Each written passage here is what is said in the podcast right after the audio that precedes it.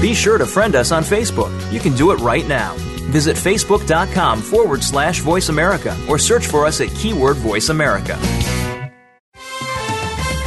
The following program is being brought to you on the Voice America Variety Channel. For more information about our network and to check our additional show hosts and topics of interest, please visit VoiceAmericaVariety.com. The Voice America Talk Radio Network is the worldwide leader in live Internet talk radio. Visit VoiceAmerica.com. The views and ideas expressed on the following program are strictly those of the host or guests and do not necessarily reflect the views and ideas held by the Voice America Talk Radio Network, its staff, and management. It's a show nearly four years in the making, a celebration of our 200th episode. Today, on Soap Central Live.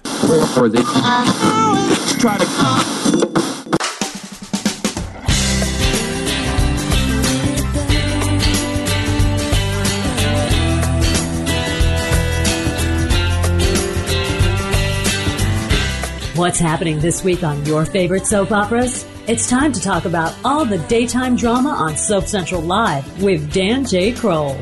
Get ready for the latest soap news, scoops, recaps, and interviews with your favorite daytime stars. Now, here's Dan. Hey, everybody, welcome to another edition of Soap Central Live. I'm your host, Dan Kroll. If you were tuning in today to hear the special Mimes Unplugged, well, you're out of luck. While you try to get your way out of that glass box, there is some good news. You've stumbled across a very special episode of Soap Central Live. It is our 200th episode.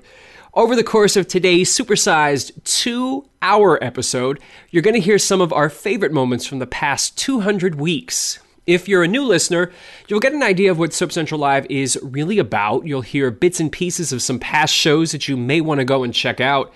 But if you are a listener every week or a regular listener, these shows are going to be like a walk down memory lane, and you'll also be getting some behind the scenes stories about some of these episodes, so you're definitely going to want to keep listening. There really have been some amazing episodes since we launched back in January 2010. Probably than we have more time to share today, even with a two hour show. Perhaps, though, the most important thing to remember about Soap Central Live is that it is live and anything can, and usually does, happen. It also helps when you have a host that likes to stir things up with some surprises, and boy, have there been some surprises. I think the first surprise took place back on April 23rd, 2010. All My Children and now Days of Our Lives star Chrishell Stause got a surprise call from her co star, Ricky Paul Goldin.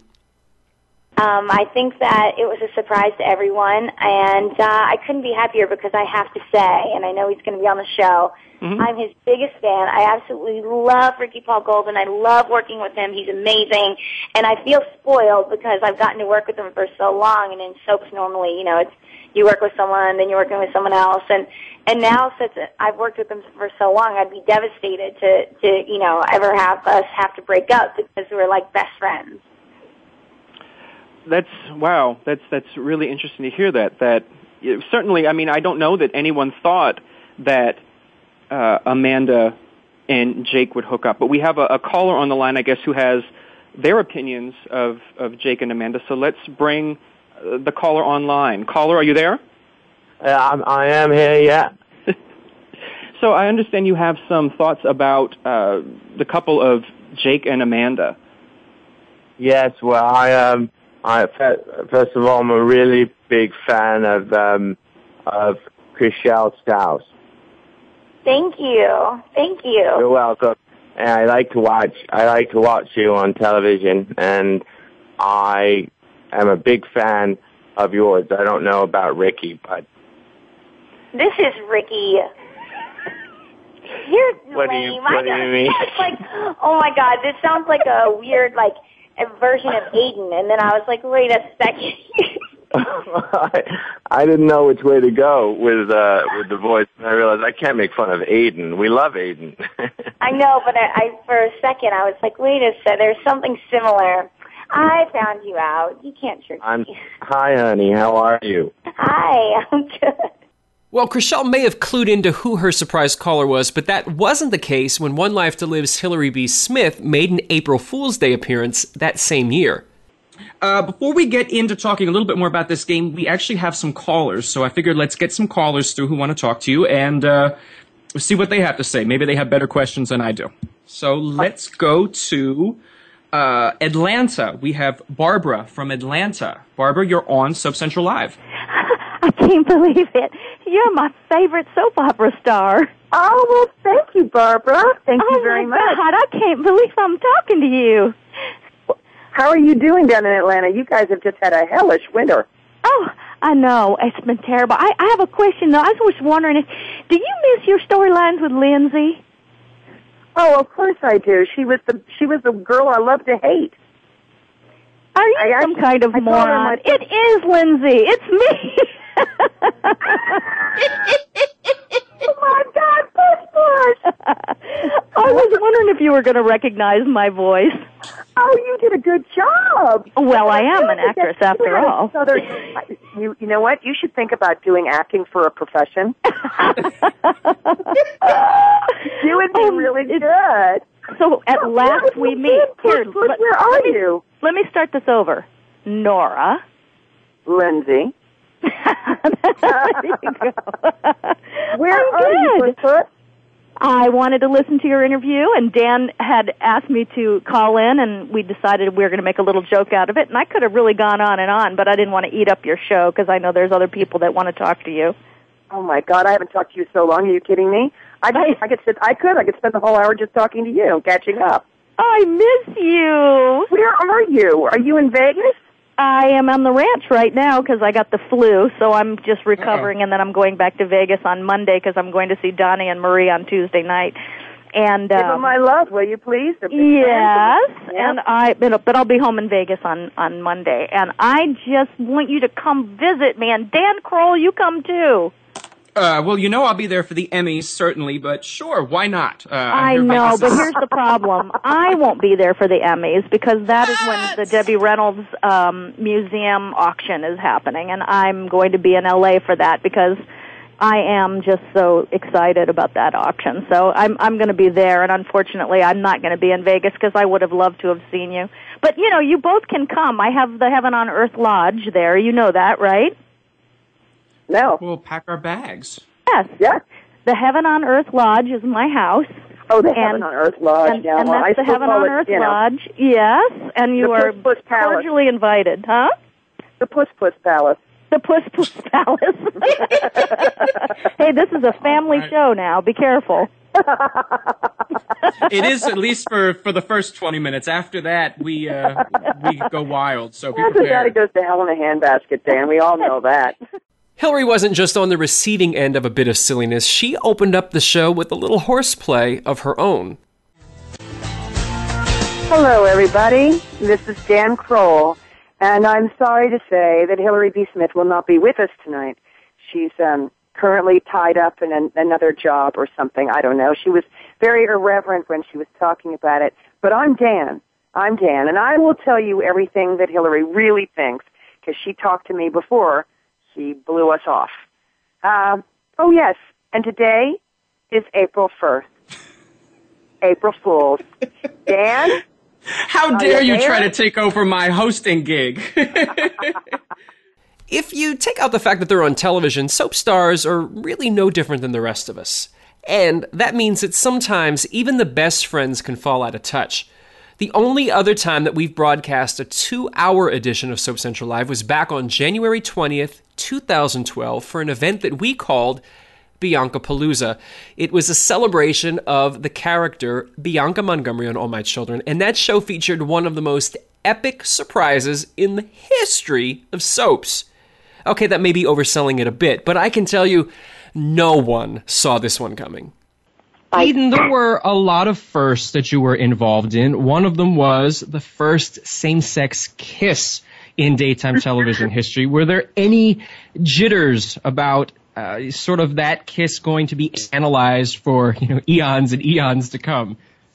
Yeah, I mean, I was very nervous because I listen. I, I don't want to kiss anybody on you know on set with a million crew people around and under hot lights and with cameras. I mean, it's very it's a very intimate thing, and and it, it made me nervous. I think it was it might have been my first like on-screen kiss of any you know same sex or opposite sex.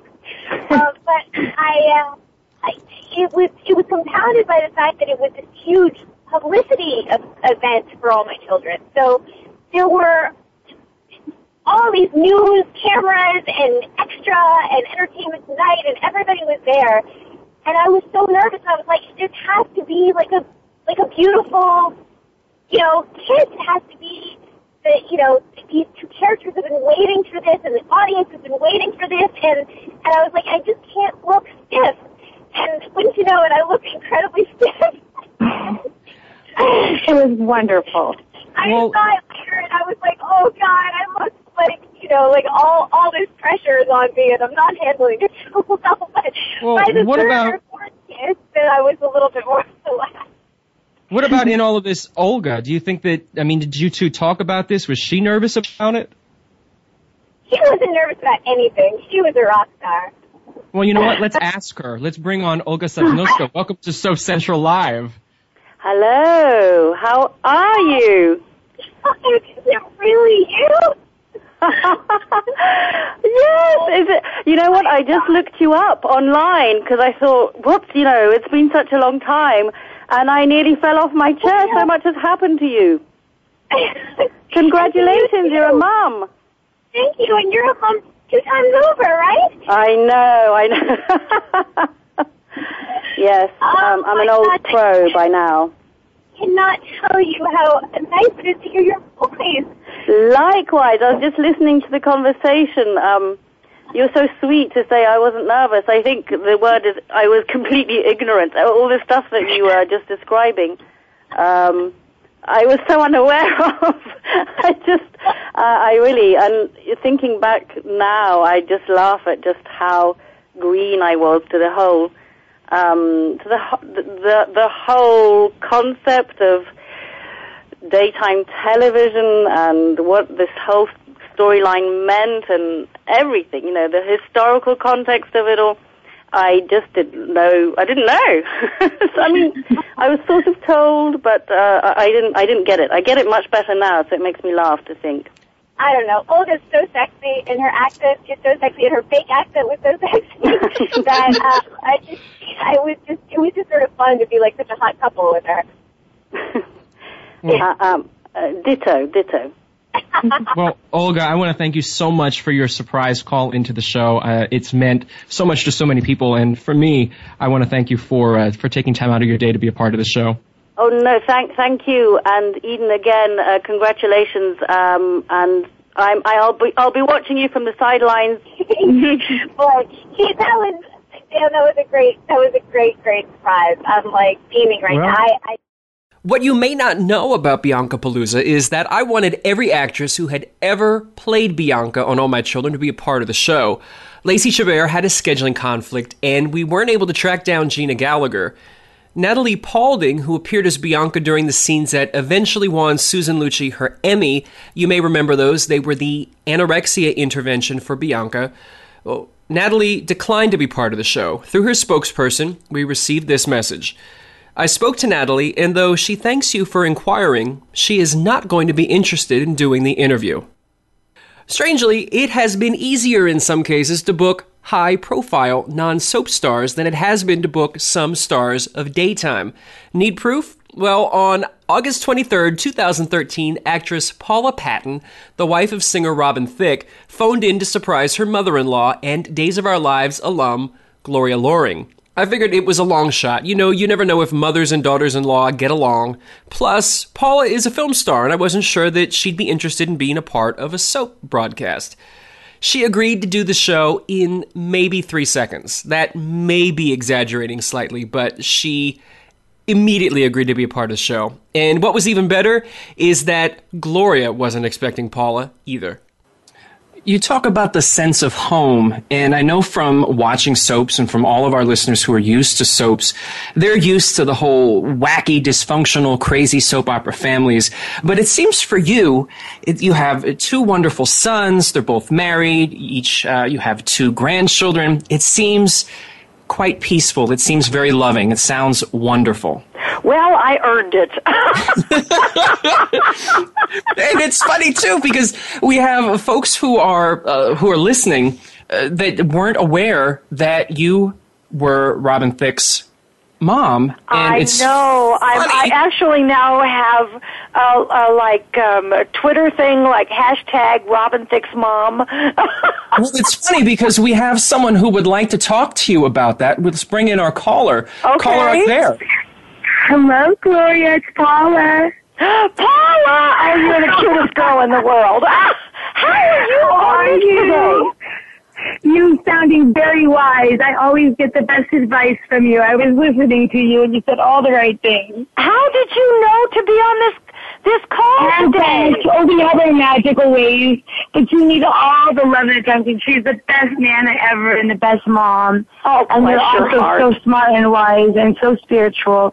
And you teach Robin and I things you do, you, you, you know, ways of thinking about life all the time. Oh, you are. I got to tell you, Dan, this woman, from when I first met her, I just adored her. She was so, she was what, 16 years old, 17, I right in I there. was 15 when I met you, I think. I think oh, I, Oh, whatever, it was- 16 by it the was- time it was real. Yeah, it Like, was- as real as teenagers can be. But I watched her. I was there when she graduated from college with That's summa right. cum laude, and I mean this amazing, brilliant, devoted, uh, in, intensely. Well, see, we're both Sagittarians, so we're very intense. That's why we get along so well. Gloria Loring's latest book, a memoir called Coincidence is God's Way of Remaining Anonymous, is now available from online retailers. You can also get additional information on her official website, glorialoring.com. Most of the surprises on Soap Central Live are carefully planned. Notice I said most. It's because I'm usually at least somewhat aware of what a caller is going to say. That was not the case when Robin Mattson called in to surprise her General Hospital co star Lisa LoCicero on July 13th, 2012. Can you say creepy? Should we take another call? Excellent. All right, let's go to the phones. We have Heather from New York. Heather, welcome to Soap Central Live. Hello. Hey, Heather. Hello? How does it feel being stalked yourself, especially on Friday the 13th, my favorite day? I'm sorry. Do you not remember my name? Heather? Oh my goodness. Lisa, it's Robin. I was gonna say for you know what? I was about to make a joke. I was about to say, I hope it's not Heather Webber calling, but it is Heather Webber calling. How did I get so lucky? I just, I, well, I didn't want to scare you too long. You know, I was, I was scared and I wasn't knew who it sure, was. you know. I actually and kind of speaking- recognized your voice a little bit. You have a very distinctive And- voice, Robin. I was trying to be scary. Um, It worked. and speaking of stalking, Yes. when is your fan club party again? Because I just didn't catch the date, and you know, Are you gonna I show might up? just, I'm just saying. Oh, you Oh, never my know gosh. what might, might surprise you. Dude, if you show that would honest to God, that would be that would be the best day of my life. It is Friday, the twentieth. I'm going to be there. If you came there, I, you know, then then it would really be the taste of Italy. Then I'll make a lasagna. of course, you're a real chef, so you probably don't gonna want to taste my lasagna. But That's what I was going to say. We need to get Robin Cook.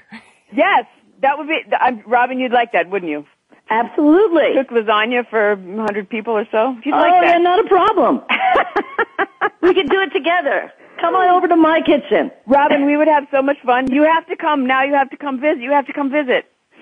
Uh, absolutely. Oh my goodness. You asked me long ago, and this is me lending you my support, and you've been such a great friend and such a wonderful actress to work with on Oh. the show. And the stuff uh, the last couple of days with Steven Lars, even though, you know, I saw a moment in your eyes. I swear, you always you said, "Well, I'm gonna back up my boyfriend, my Stephen Mars, and if he believes in his mother, I will do the best. We will find her a lawyer together. I know you really want to like me. I do. Anyway, I love you. I love working with you, and I hate what I have to do to you.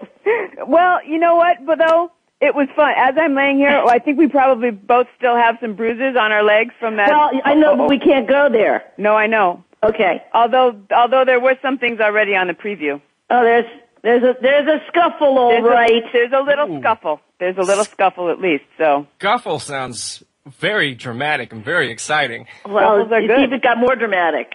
Oh yeah. Accidentally. Yeah, that's yeah, that that's that yeah, that's where we can't talk about, but it's it's it's pretty it's pretty awesome. It's pretty awesome. I think the fans are going to dig it. What you may not know about that episode is that really was the first time that Lisa knew that Robin was going to be a part of her General Hospital fan club event. Robin decided right before she came on the show and announced it live on air. So you never know what's going to happen on Soap Central Live. Further proof that you really do need to tune in each and every week. Hi everyone, Liz Masters here.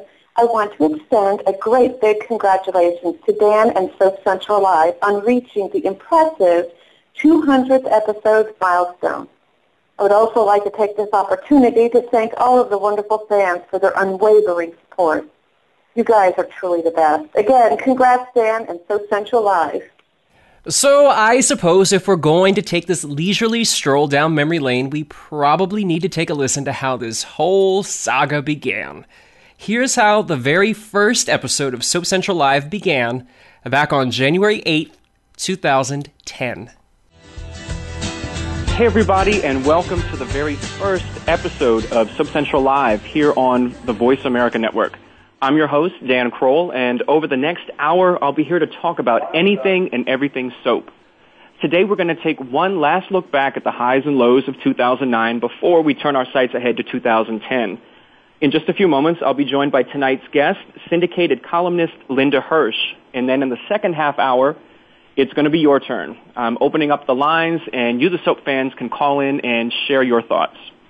Uh, but before that, since this is the first show, I wanted to briefly let you know what you can expect from Soap Central Live in the weeks and months ahead. I see this show as a way to really celebrate the genre. Let's face it, we're all listening because we're soap fans. So this is a chance to learn more about what it takes to get your favorite soap on the air. There'll be news, scoops, recaps, and I think that the most exciting part will be interviews with soap stars and other special guests. I think this show has come a long way from that first episode. At least I know that I have, or I hope that I have as a host. I was so incredibly nervous before that first show that I am still amazed, even to this day, that I was able to get through it. I was totally convinced that the show was going to crash and burn, and they were going to call and tell me not to even bother showing up for episode two. If you listened really carefully, you heard a little bit of background noise during that introduction. That was my computer telling me that there was a file done and that I had just completed an upload for the SoapCentral.com website. I learned right then and there to make sure before going on air that everything is off. Turn off the sound on the computer, turn off the television, put the phone on vibrate, just be quiet because you never know what's going to happen when it's live on the air. And somewhere and somehow along the course of the next 199 episodes, there were also a lot of other firsts. Many of them were good firsts. We've been privileged to have several guests who chose Soap Central Live as the place for their first live radio interviews. For a newcomer to a soap, it may not seem like a big deal, but what about a star who's been on daytime for more than 20 years? When All My Children favorite Kate Collins appeared on Soap Central Live on December 7th, 2012, it was the first time she had a chance to do a live interview and interact with fans. Sure, she'd done other live television interviews, but this interactive experience on Soap Central Live, for her, was truly a first. She's known to daytime viewers for two All My Children roles, that of Natalie and Janet. We're going to welcome her to the show. This is her first time here. Kate Collins, welcome to Soap Central Live. Oh, Dan, thank you so much. As you say, this has been months in the making. I'm excited and thrilled to be here with you guys, and I have never done this format before, so this is new for me. I'm excited. I've been doing this for two years and it's new every week, so I can't really tell you what to expect, but I can guarantee oh. you that we're going to have a lot of fun. We will. So let's go back and find out when did the acting bug hit you? Did you know from the start that you were going to go into acting, or was there something else? Did you think you were going to be uh, a doctor, a nurse, an astronaut, perhaps? well, I, I think when I was about eight, I did believe I was going to be an astronaut. I'm, I'm sure someone will tell you that I was convinced that was my path.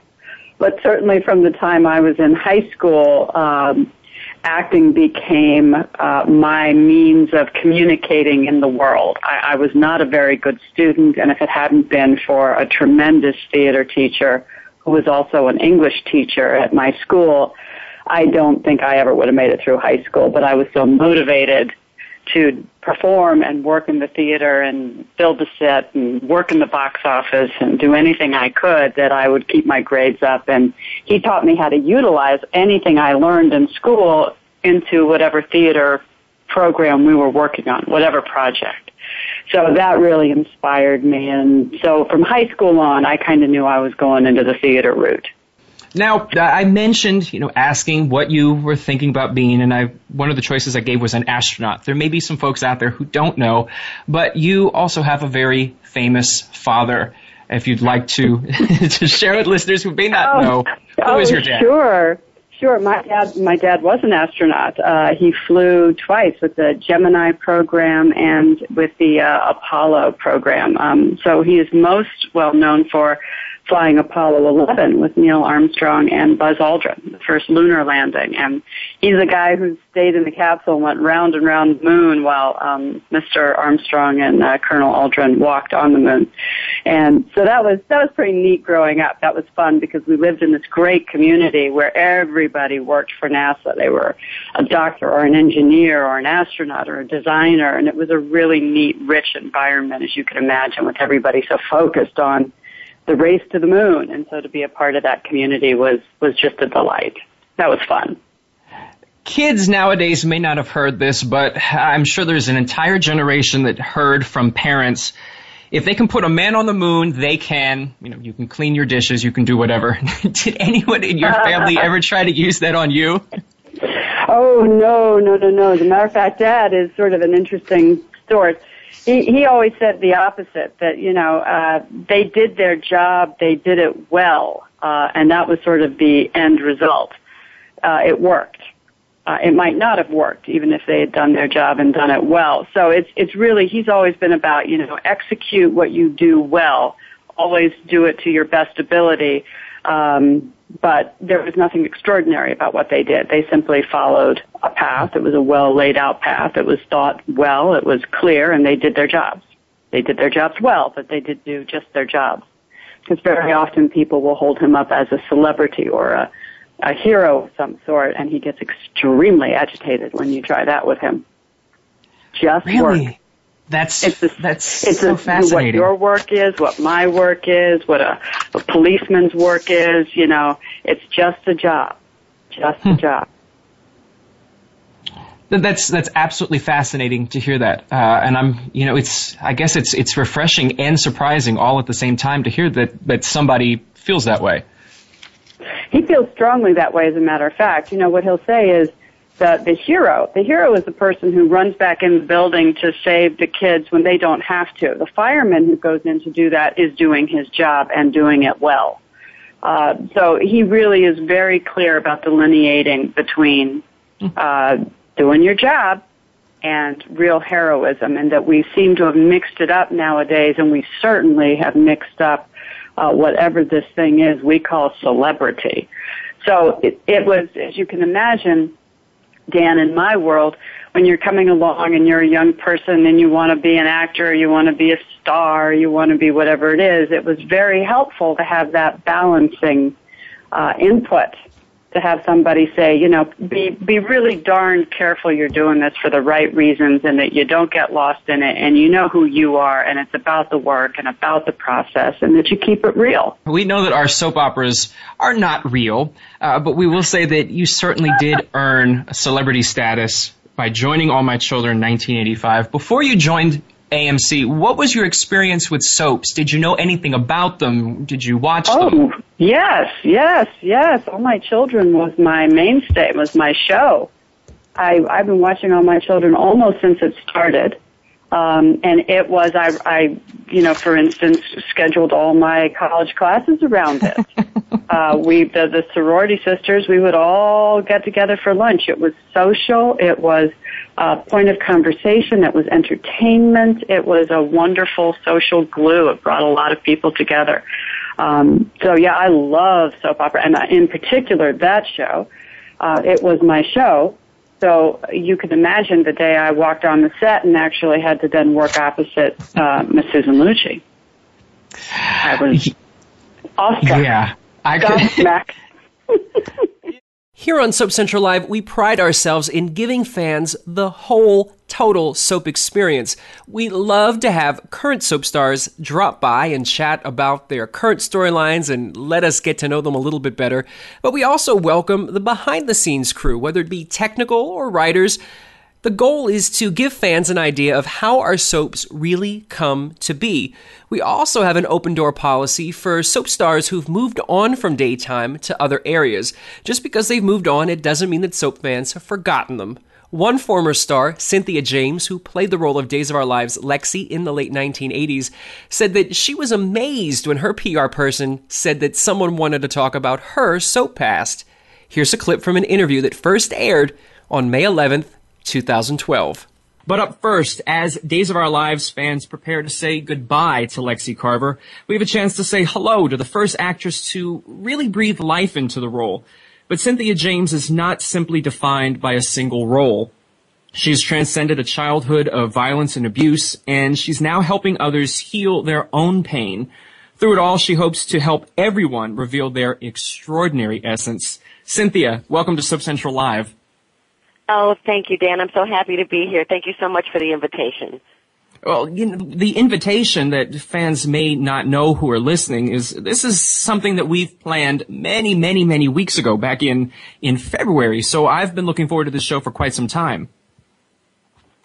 Yeah, I, me too. And I, you know, it's so interesting because I haven't talked about my soap life for quite a while. And so when my assistant said, yeah, they're interested in interviewing you about your soap life, I'm like, really? That is so cool. Well, and also it's an interesting bit of timing too, since this was sort of something that was planned many months ago. Uh, you probably weren't aware that Days of Our Lives was planning on writing out Lexi, that the character will no longer be around. I was not aware of that. Wow, is, it's been a long run. What is that sort of, what thoughts go through your head when you hear that the character is going to be going away? Well, you know what? I feel, you know, I, I feel a little sad because, you know, there's, there's not that many African American actresses that have, you know, you know, large roles on soaps. Uh, and, you know, that character evolved. You know, when, when I took over Lexi, she was, uh, she was a cop and she worked with Abe. They weren't even connected romantically. It evolved. And then Lexi's character, you know, the evolution of Lexi's character has been extraordinary. So, you know, it, it's unfortunate that, that she's going away, uh, because I think she's had a lot of different colors and a lot of different elements to her character. So let's rewind a little bit when you're talking about, you know, what Lexi was up to when you joined the show. How did your sort of, uh, your participation in Days of Our Lives come to pass? Well, okay, this is a bit of trivia you may not even know. When I first good. went to Los Angeles as an actress, I actually had an under five part on that show um, for Nurse Sally Johnson. And and Deidre Hall was amazing. She actually guided me on how to use, you know, the three cameras. It was really loving and wonderful. And then, you know, Sally sort of went away and two years later I get a call from my agent that said they'd like you to come back as this new character, Lexi. And I was like, really? And so I got to come in and and be a cop, which was really fun because she was, you know, she had a, a, a nice personality, but she was tough and sort of no nonsense. And Gabe, uh, Abe was so wonderful because he was such a uh, an incredible actor, so anchored in his profession and his skill, and he and he became like a friend. So it was uh it was a wonderful thing. And then to watch it evolve as they, he had been asking for a love interest for quite a long time. And then to watch the two of them uh, evolve into this love interest was quite wonderful. See, the, one of the things I love about the show is is hearing all of the, the, the backstory and getting a little nuggets of trivia. Uh, when they when you got the call to say that you know they wanted you to come back, at first did you sort of think, gee, they want me to come back as Sally again, or did you not get a chance to have that beat and already find out that they wanted you for a new role? No, I did think that. I thought, well, Sally's coming back, but she wasn't all that significant, so why? And then I said, no, it's for Lexi, this cop. And I was like, really? And I said, she's an under five? And they go, no, she's a character. I'm like, really? This is so great. Well, you know, you're a young actress, this is exciting stuff, you know. What do you think that folks don't necessarily understand, or what do you think is uh, society as a whole does not know about the world of soaps? You know, I think soaps are one of the greatest training grounds ever because it's really the bridge between theater and and and film. Because here's the thing: you are really doing theater. You get there at you know six o'clock in the morning and they block you just like in theater. And then you come back and you do a camera rehearsal and so you're having to hit marks just like in theater. And then, you know, you come back and, and, and you shoot it and then they can edit. You know, just like in theater, they can edit between the time you go to lunch and the time you shoot. So it's this incredibly wonderful gift for an actor to be able to keep that, um, that energy and that synergy that you have in theater, but you don't have the audience there. Well, as a bridge, somehow you were able to bridge from the world of acting to what you're doing now, which is uh, personal empowerment and self-help. How did how did that come about? How did we go from locking people up on days of our lives as a cop to help to helping people? um, you know, it was evolution. You know, I really believe that you know, a lot of people think that they have one purpose in life, and I just really don't believe it. I feel like we are all uh, in an evolutionary process of this thing. And so what it looked like 20 years ago won't be what it looks like 20 years from now. And so while I was acting, you know, there were all kinds of personal issues that, that ha- were coming up from my childhood. So I was doing therapy and I was taking classes and workshops and I went through a master's program at University of Santa Monica and I really started getting that there was, I had this gift with people. I had the ability to be with people and support them, whether it was individual or, or in groups. And so it started to be more of a pull for me to, to work there. And then, you know, how the universe works is acting just sort of started shutting down. It was, it was, um, mind boggling to me because I couldn't figure out why, you know, this acting that I was doing that had been so incredible for these many years, all of a sudden the doors were closed, and I really think it was because I was being guided to the work that I do today. Cynthia James is now a transformational specialist and one of today's best loved inspirational leaders and teachers. And I have to say that her tweets and emails are always so full of positivity, which can sometimes be a rare find.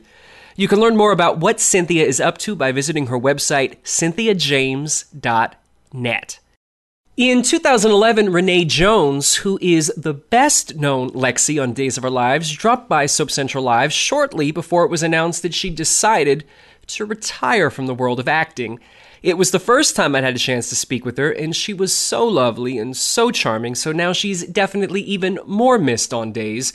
But during the interview, we learned one thing that she won't be doing in this new stage of her life. Take a listen to this interview from November 18th, 2011. Hi, Dan. Hi, Renee. How are you?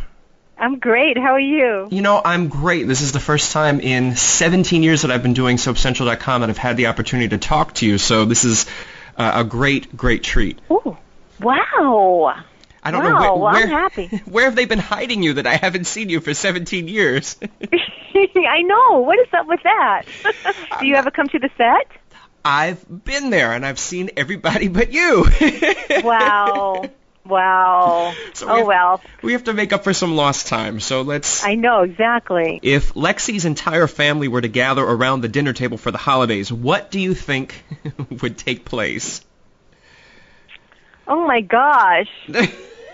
her entire well you know her family is only what theo theo abe stefano ej oh the little kids nephews and and celeste. It's an interesting, interesting so group. that's where she's been all these years. Yeah. I said mama where have you been all these years? See, that's going to just give her some that's going to set it up for trouble right there. The confrontation at the beginning of the meal. yes. Exactly. Exactly. You're right. Yeah yeah well, what And about you? I know that Stefano loves EJ more than me. I've said it to his precious little EJ, so that- that's so um, that that rivalry would be coming out. I'm sure. Yeah. It's sounding like quite a meal. It's sounding like the place to be. Now, one more thing before uh, I let you go, because I know we are just about out of time. This may tread into the personal, but do you consider yourself to be a good cook? no. You didn't even think. that came out really quick. no, I'm not a good cook at all. Mm-mm, don't like. I don't like cooking. So you don't even pretend to to maybe cook something? No. No. Okay, that's hey, you know what? That's that's fine. When you're you're talking about mac and cheese and and like you said, and nobody cooks quite like your mom. That's why uh, yeah. I enjoy yeah, I'm having. fine with, and I have no problem getting in the kitchen and washing dishes after, you know. But um, I don't, I don't cook, and so generally with dinner parties and stuff, I go to friends' houses. I did have someone at my house. Um, I had some friends over for a dinner party recently for my birthday, but I had somebody come in and cook the food, and then even then, I forgot, I forgot the dessert. so um, no, I'm not. That's not my forte. oh gosh. And thank God my boyfriend said, I'm not with you for your cooking. I'm like, all right. this is going to last a long time then. Yeah. oh gosh, it sounds. You know what? I think that's that's a great way to leave it. To let everybody remind everybody know that. Uh, you know, there, there's always something for the person who you're with to, to be thankful for and to look for. It may not be cooking, it may not be, uh, you know, something else, but you know, to, to keep in mind and keep in sight that uh, there's something special about everybody. Yes, exactly. And don't make yourself do something that you don't. Well, I can't say that because some people, you know, I, I do believe that if I had a family and I had to cook for my children, of course I would cook. But because I don't, you know, then why? why? ah, well, you had me at the you do the dishes. That makes you the perfect guest at the holidays. So. yes. oh well, thank you so, so much. what time should I come over? hey, you know what? It's it's Thanksgiving Day. I start cooking as soon as I wake up, and yeah, whoever shows up, there's food. Uh, I like to cook. Wow. I like to cook. There, I don't have a very large family, uh, so whatever is on the table, you know, and it's it's the island of misfit toys, Renee. Whoever doesn't have a place to go, they're more than welcome Yeah. to come over and. Oh, and, that's uh, wonderful. I sit, I watch food. people who cook, and I I see the joy that it brings you. I admire that so much because it truly brings you joy. And I can tell people who love to cook, they they put that love into cooking, and it tastes so good. But you know, when people who don't love to cook prepare stuff for you, you know. Renee Jones is not the only longtime daytime star who I'd somehow never had a chance to interview before. Multi soap vet and Emmy winner Sarah Brown has been on General Hospital, As the World Turns, back to General Hospital, over to The Bold and the Beautiful, and then to Days of Our Lives. And somehow, in the course of all of that, I'd never had a chance to sit down and talk to her. So when I visited the Days of Our Lives set for the big Horton Plaza unveiling, I finally had a chance to catch up with her, and she had a really great sense of humor when I told her that she was really hard to track down. Hello. How are you? What's going on? Oh, you know, sitting in the chair. I'm uh, Dan from Soap Central, and this is very Nice exciting because you. I've been doing what I'm doing for 16 years, and in none of that time have I ever spoken to you. in 16 years. How is that even possible? Have you avoided me? Be honest. You've been avoiding me. That sucks. Wow. So cool. No, Oh, it's so weird. It's uh, so I- I'm glad. There's, I feel like there's there's a whole lot in, in four minutes to, to, to hurry up and, and catch up. Let's do it. 16 years in four minutes. Go. Hi, this is Liz. I write One Life to Live Two Scoops and other Soap Central articles. I want to congratulate Dan and Soap Central Live on 200 episodes and thank all the fans who read, comment, email, and call in for making Soap Central such a fun community. Thanks also to the actors, writers, and everyone else behind the soaps we love for entertaining us on screen and when they guest on Soap Central Live. And finally, thanks to you, Dan, for giving us a place to celebrate and discuss our shows. I can't wait to listen to your next 200. For those who pursue a career in journalism, one of the first lessons they're taught is never ask a question that you don't know the answer to. Fortunately for all of you, I didn't go to journalism school. I was going to be a doctor, so I know nothing about that, and it's worked out really well because I've ended up asking a lot of questions of some of our guests where the answers have been completely unexpected, but they've given us a lot to talk about. On March 23, 2012, General Hospital star Jen Lilly dropped by to allow fans the chance to know her a little bit better. It came in the wake of some nastiness on Twitter with people who were upset that she had taken on the role of Maxie on GH. Jen has since moved on to Days of Our Lives, where she plays Teresa. But when she was a guest on Soap Central Live, I asked her what would fans be surprised to know about her. I guess we'll get it kicked off this way, Jen. What do you think most people would be surprised to know about you? I think most, I mean, my hobby is flipping furniture, and some people know that if they've read different articles about me, but um, I'm very much a girly girl. I love baking. I had a wedding cake business that was based out of my parents' kitchen in high school that I ran. But Wow. recently, in the past three and three to four years, I've really been into like power saws and table saws and flipping furniture, like finding old used furniture that people have cast aside and renewing them, and then um, I like to sell them or keep them for myself. So I'm really into thrift store gems and power tools. I go to Home Depot a lot. It's one of my favorite stores. So do you just go in there and sort of wander the aisles and go, ooh, you know, chainsaw, ooh, jigsaw? Is that sort of how it Um, goes? Not really. I what I'll do is if I I just recently got addicted to Pinterest. Oh God, I joined Pinterest and it's it's you know a travesty. Really, it takes up a lot of my time. But I will find things on Craigslist that I really like for cheap, and then I'll basically try to find a YouTube video or basically a how-to DIY video, do it yourself, and then I'll go to Home Depot and get the tools. Um, but a lot of them I already have. I mean, I have two table saws, I have sanders, and um, my my literally one of my best friends she calls my my garage home depot because she's like I, could borrow anything in here so um i guess that's kind of surprising about me but i love wearing dresses and and baking as well so that's my hobby I, I don't know that I was expecting to talk about, you know, table saws today, but we can we can work with that. That'll be that'll be fine. We're going to go back a little bit to the this wedding cake business. What is your favorite type of cake to make? i'm a big fan of yellow cake i feel like it's super delicious and um i don't really like fondue. I think it tastes disgusting. It's really pretty but it tastes gross. So i'm a big fan of the buttercream icing um as far as wedding cakes go but i like the cream cheese icing and i'm really into cake pans. I mean that's kind of one of my addictions is buying cake pans. Like every time target has a sale my brother and my boyfriend are like jen we gotta go. And i'm like wait let's just check the cake pans. They might have cake pans So are we talking like, you know, do you have the little bunny pans for Easter and you have heart pans for Valentine's Day? Is that what we're talking about? oh yeah that's what we're talking about i'm a big fan Any particular uh, mystery sort of cake pan, something like the holy grail of cake pans that you're looking for that maybe folks can tweet you and tell you where you can find it? Oh, well, I just recently saw this one on Pinterest that I thought was completely adorable because I'm helping plan my cousin's wedding. And, um, there are these, like these little miniature, they look like miniature three-tiered cakes. Um, I guess they're about the size of a cupcake, but they look like miniature wedding cakes, and I kind of want to get those and make her something. So I want to make her like 50 miniature wedding cakes.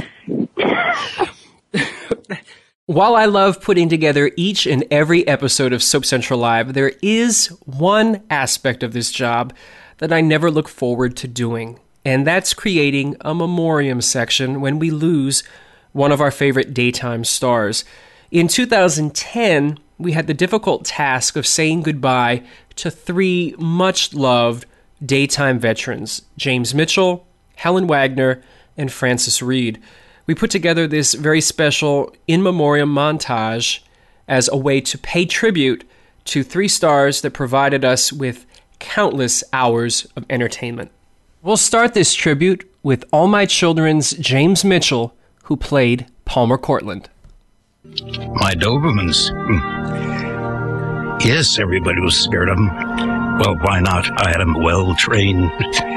Yeah, well, just like that, then they'd come. Sometimes I Yes, thought Father loved those dogs more than he loved me. yeah, he almost set those hounds from hell on me. Oh, well, he did set them on me. I didn't give anything away for nothing. Not for anything, no. It was all for me, finally. Except. Except my dear loved ones. Daisy. Nobody much talks about Daisy. And it's hard for me to talk about her, too. But anyway. Oh. Those other ladies in my life. Loved them all. I think this calls for a toast. To Palmer Cortlandt. To Palmer. To Palmer. Father. To Eli Bug. To Palmer. My name is Helen Wagner, and I play Nancy Hughes. She has the most beautiful smile. She made me feel so at home. She's amazing. She's uh, incredible energy, incredible uh, life source for the show. She was no shrinking violet. And that that's inspiring.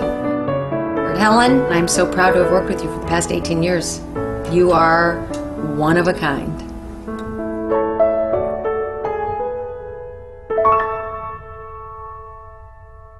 Hello. I'm Frances Reid, but you know me as Alice Horton. Our very first show seems like only yesterday. A lot has happened since that first day. Good times and bad, and my goodness, everything in between. We'd like to take a moment to thank you, our loyal and devoted fans who welcome us into their homes. Some of you from the very beginning. From our families to yours. We're so happy you could join us. Then and now. And all the days of our lives yet to come. Goodbye. And bless you. While that message from Frances Reid was recorded as a special message to Days of Our Lives fans, I can't help but think that it also applies to the listeners of Soap Central Live. We absolutely value your listenership each and every week, whether you've been with us from episode one or you've picked up the show somewhere in between there and today's episode 200. We could not do this show without you. We appreciate you listening each and every week. We appreciate you giving your feedback, telling us who you'd like to hear as guests on Soap Central Live. We appreciate those of you who download the show later in the archives or share it with your friends and family who are also soap fans. We would also love and appreciate you even more if you tune in for our second part of our 200th episode celebration. It's coming up right after this show, and there are some great things yet to come. We're going to have a look at some of the wackiest moments in Soap Central Live history. We have an on air squabble between a husband and wife. We have two very funny comedians, one talking about her love for a particular soap character, perhaps it was a little unhealthy, and then another comedian who takes a look at how soap fans think that they're watching television that may be crazy and unbelievable, but in reality, soaps are tame compared to what goes on in the real world. Speaking of the real world, we'll also have some of my real life relatives and how they came onto the show and just acted crazy. A lot of good stuff there, but then we're also going to take a somewhat more serious turn, perhaps a little bit of a detour, because Soap Central Live, while we have a great time here each and every week, we also do present some very serious information. We look at some of the health matters that are taking place on the soaps, bring on experts so we can talk about how those particular illnesses and ailments may affect people in the real world. We'll also take a look at one of the most controversial interviews that's been done here on Soap Central Live. There are also going to be a look at some of the things that have happened behind the scenes, some bloopers and outtakes going on to air and a segment that we call The Show Must Go On. I don't mean to belabor the point, but this is a live show each and every week, so there's the possibility that anything could happen. We've had weeks where guests have not shown up as expected. We've had weeks where people have been sick. I've been sick. We've had technical errors and glitches and acts of God.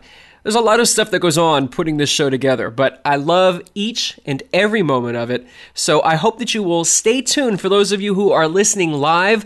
The second part of our 200th episode is coming up in just a couple of moments. If you are listening to this show in the archive, You'll be able to download part two of our 200th episode celebration so you can listen to that as well. But in the meantime, we're going to take a quick break. We'll be back with part two of our 200th episode celebration on Soap Central Live.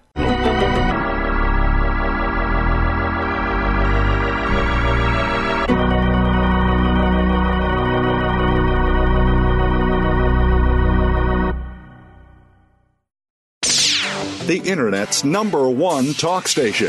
Number one talk station. VoiceAmerica.com. Hey, soap fans, are you looking for the inside scoop on your favorite daytime drama series? For 15 years, soap fans have looked no further than SoapCentral.com. Every day, SoapCentral.com has comprehensive daily recaps of all the happenings on your favorite soap operas.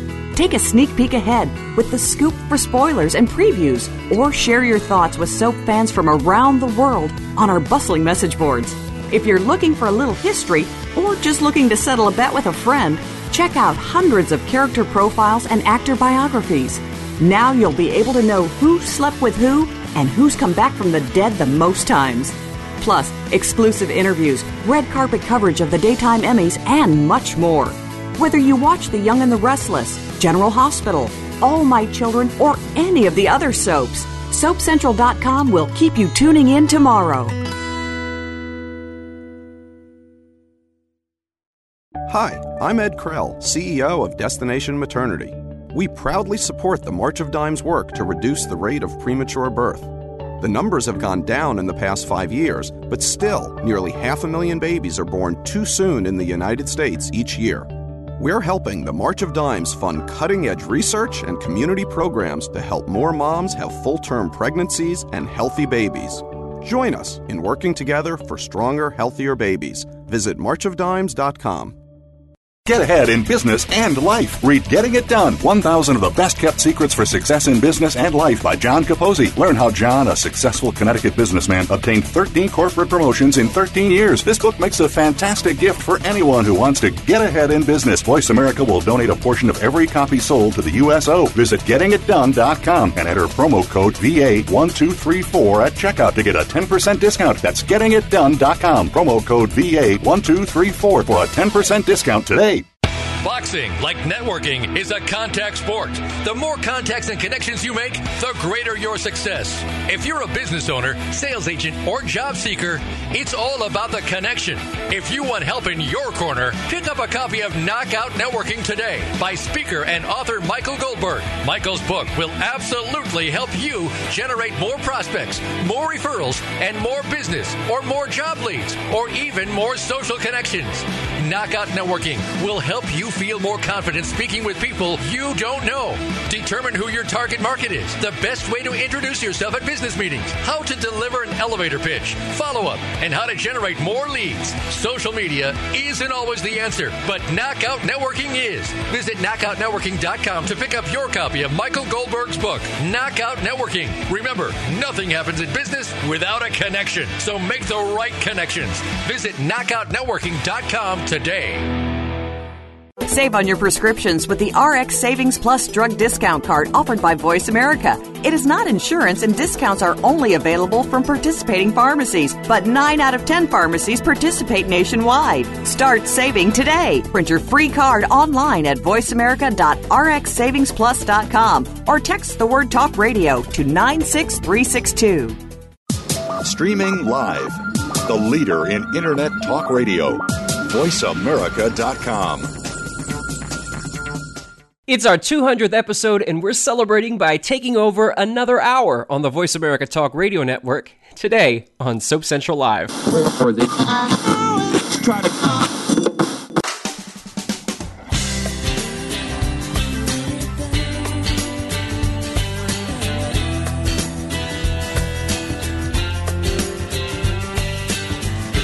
What's happening this week on your favorite soap operas? It's time to talk about all the daytime drama on Soap Central Live with Dan J. Kroll. Get ready for the latest soap news, scoops, recaps, and interviews with your favorite daytime stars. Now, here's Dan. Welcome to the second hour of our special 200th episode celebration of Soap Central Live. I am still your host, Dan Kroll, though I may have had a halftime costume change while we went to commercial. I want to thank all of you for sticking around with us in this special supersized edition of the show. For those of you, though, that were tuned in to hear the joy of lentils, there will be no show this week. If you were expecting my puns to get better by the 200th episode, well, you'd be mistaken. But in all seriousness, if you are just tuning in or listening to this show in the archives, please be sure to download part one of our 200th episode celebration. It included a look at some of our biggest surprises, some notable firsts, as well as some behind the scenes stories of how all those episodes went down. Well, hello, hello. Congratulations. 200th show. Soap Central Live. It's Terri Ivens. And I love you, Dan, so much. I'm so excited for you. And I just wanted to call in so I could celebrate with you. Well done. Keep on moving forward. You make us so proud and you put us in our best light. I'm sure I speak for every single soap star. God bless. One of the privileges of hosting Soap Central Live is that I can pretty much do whatever I want. You heard that in the last hour with the surprises. But a surprise, as we'll call it, can happen at any time in a show with little or no warning. I suppose it doesn't come as much of a surprise to anyone who listens to live radio or television. Now, call me a hypocrite, but as much as I love surprising guests on Soap Central Live, that's how much I hate being surprised. It's not that I'm a total control freak. I mean, I am to a certain degree, but that's not the reason that I don't like surprises. It's tough to run a tight ship every week when you're live for an hour. There have been weeks where a minute before showtime, a guest has had to cancel, and I've been left scrambling to come up with a show topic. I never fully understood what the expression, the show must go on, really meant until I started doing Soap Central Live. A couple of years ago, at an event in New York, actress Florencia Lozano, who plays Téa Delgado on One Life to Live, said something to the effect that you can't worry about being perfect all the time because even if you put on the best performance of your life, someone will still find fault with it. She was talking about acting, but my takeaway was that it very much applied to hosting a live radio show. Florencia has yet to be a guest on Soap Central Live, but I hope that we can remedy that sometime in the near future so I can thank her for that little pearl of wisdom. In the meantime, it's time to take a look at some of the shows that, for one reason or another, almost didn't happen. On February 11th, 2011, Days of Our Lives star Ari Zucker was scheduled to be a guest on the show. It was scheduled for many weeks, but then the day of the show, Day's production schedule changed, and she was scheduled to be on set during our live show. So, oh, about 10 minutes before the show, Day's PR department reached out and arranged to get Shawn Christian on the show. Neither he nor I were necessarily prepared for the interview, but somehow that didn't seem to matter. Hey, Soap fans, it's Dan Kroll welcoming you to another edition of the always unpredictable Soap Central Live. If I sound a little bit sniffly or stuffy this week, we'll, we'll call it snuffy. Uh, it's because I have a little bit of a cold. I often mention this, but it does bear repeating. one, I don't like surprises. And two, this is live radio, so anything can happen. To that end, Ari Zucker was scheduled to be my guest this week, as you heard at the top of the show. But there was a production schedule change, and she's been called away to work. If you follow her tweets, you know that she mentioned the other day that she was already working before 7 a.m., so that must mean that there's something big and juicy coming up. Speaking of big and juicy, and I really have no idea where this segue is going to go, but we'll just go with it.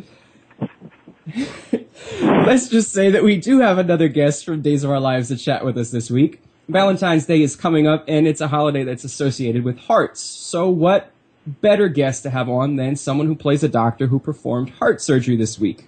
Shawn Christian is a veteran of three daytime drama series. He started off as Mike Kasnoff on As the World Turns before dropping by One Life to Live as Ross Rayburn. But in just a few weeks, he'll celebrate his third anniversary as Daniel Jonas on NBC's Days of Our Lives. And three seems to be a really good number for him because this year he's also a three time SoapCentral.com Yankees Award nominee. So let's get him here on the show. Shawn, thanks so much for coming by last minute to save me as a having a guest here. My pleasure, Dan. Or should I just call you Snuffy?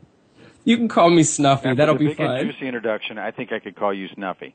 That was All right. of an introduction, I must say. Thank you. Well, thanks, Big and Juicy. Uh, has anybody? Has Uh, we got anybody? little pet names now. That'll be good- The that's unpredictable is right. God knows where this is going now. Well, you know, you've already met my mom, so I feel that you know the courtship phase is already out of the way. So Exactly. You know, sitting on a tailgate, reminiscing. Come on, I'm meeting the mother in the back woods. I mean, you know, there's a whole show there for you. I, I kind of think that there is. So let's just get this out of the way. Has anyone told you and broken the news to you that you are a three-time SoapCentral.com award nominee? No, I oh. no. Okay, so What- well, absolutely, I'll be the one to tell you. The have hell's going on in my life now? What happened? you have been nominated as the Outstanding Supporting Actor, Most Attractive Male Star, and Outstanding Overall Performer by the fans on SoapCentral.com. So congratulations for that. Right on. Cute. Do you have like an applause button that goes? Everyone claps like there's a loud group of clapping. Uh, how about applause? Applause of one. There you Great. go. Thank you. No, I sincerely thank you very much. That's actually very nice. I did not know. So It- um, I appreciate it. Good. It is the the only awards out there. I mean, of course, we have the daytime Emmys, whatever. Uh, Those but things, so- yeah. You know, These the are- Oscars, they, you know, those old things, those old gold nuggets. I don't know. You know. these are the only awards that are decided upon by the fans. So it's they make the nominations, they vote for the winners. So you're up to it should be. That's awesome. The voice of the people who are invested in it, don't you think? I think so because you know at the end of the day, I think everybody knows a performer who is long overdue for recognition for be it an Emmy or something, and for whatever reason it doesn't seem to happen. And you know those are all decided by industry insiders. Who are the people who are really making everything happen? It's the fans. So I think that does mean a whole lot. Can they get an award? The fans? Yeah. How would you do that? Is that possible? I don't know that I have the the budget. Ponder to that, give Dan. Just, I mean, Snuffy. Figure that one out. No, I'm just kidding. I'll figure that out while we figure you out a little bit. Good luck. let's be laying down on a couch for this. As you heard in that clip, I was a little under weather for the show, but it's nothing in comparison to what the guest in our next clip was dealing with.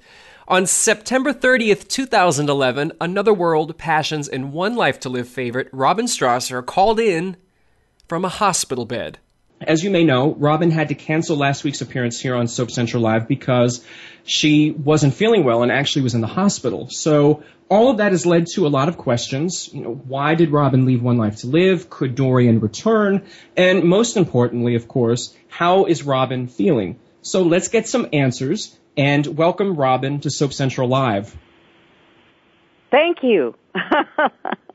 So waiting the- in the wings. I'm not. Waiting in the- I'm actually waiting in a hospital bed, and it kind of has like magic fingers, and it goes more and it this thing, and it it moves underneath you, and. um I luckily have not spent much time in hospitals, and the you know, the first hospitalization last week it scared the heck out of me. And what's that? wait a minute, you know. Um, so it was really weird. And and the one I was in kept collapsing. And two nights in a row it collapsed, and it occurred to me that there might be hidden cameras, and I was being punked. But I'm a drama queen, even when I'm at death's door. oh no, not death's door. No, but in all seriousness, how Drama are queen, you feeling? Uh, uh, horrible. But you know, um, there's uh, uh, I, I'm blessed. I have medical insurance. I'm at a new, very good hospital. There are very nice people uh, taking care of me, and uh, we'll uh, get to the bottom of this. And um, I'll uh, uh, be leaping tall buildings in a single bound, in, with with you know God's help. General Hospital Emmy winner Julie Berman has been a guest on Soap Central Live three or four times now, but she soldiered through battling a cold to be a guest on the show on November 16th, 2012. I'm not sure if it was a cold medicine or not, but we learned some very interesting information about her holiday traditions. Hi, Dan. How are you? I'm wonderful. I was looking at my notes and realized it's been about a year since we had the last opportunity to chat, so I feel like there's so much going on. Thanks for giving a call in and, and giving a chance for us to get caught up. Absolutely. Now, if I'm not mistaken, because you know you can't always believe everything that you read on the internet, it looks like GH is dark this week and next week for the holiday. Is that true?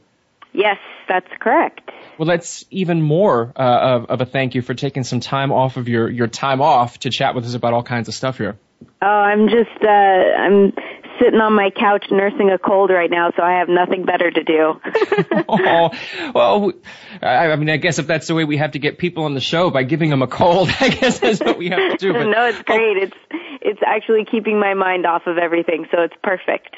Well, good. Uh, I hope that you feel better. And you know, when you have a, a cold and sometimes you have a fever and you feel like you're burning up, the show GH has also been on fire and burning up lately. I mean, it seems like there's, uh, you know, the ratings are up. The show just won another Emmy last year. It seems like everybody is really, really giving their 110 percent. Is that something that you've noticed behind the scenes as well? That there's this renewed energy. Yeah, I mean, I'm first of all, I'm just so impressed with your transition of combining uh, General Hospital with fevers and burning up. That was amazing.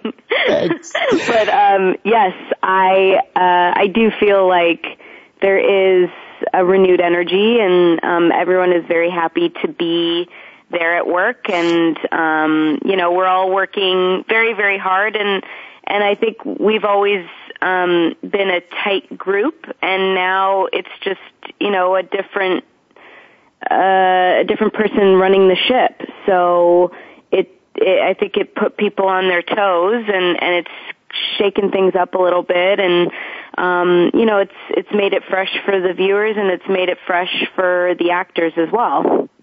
As we're almost out of time for this segment, I want to find out uh, Thanksgiving. What is an ideal Thanksgiving or Thanksgiving meal for Julie Berman?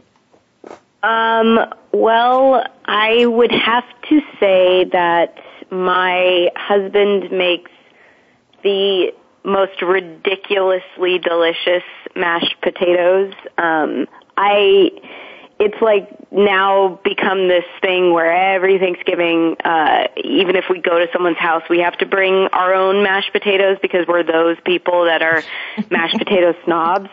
Um, so basically, like, even if we do, there are mashed potatoes there and we bring our own, we also keep a separate stash in the freezer for us to have in the next couple of months when we want to defrost and have more mashed potatoes. So I'd say anything that involves those uh, is probably a solid Thanksgiving for me. In the meantime, before we let you go, one last question for you. Have you ever done any Black Friday craziness, Julie?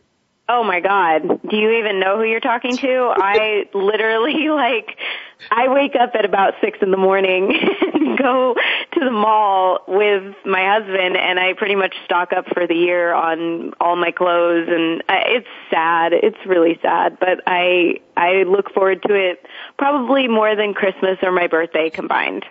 Wow. Do you have one particular Black Friday deal that you are most happy to brag about?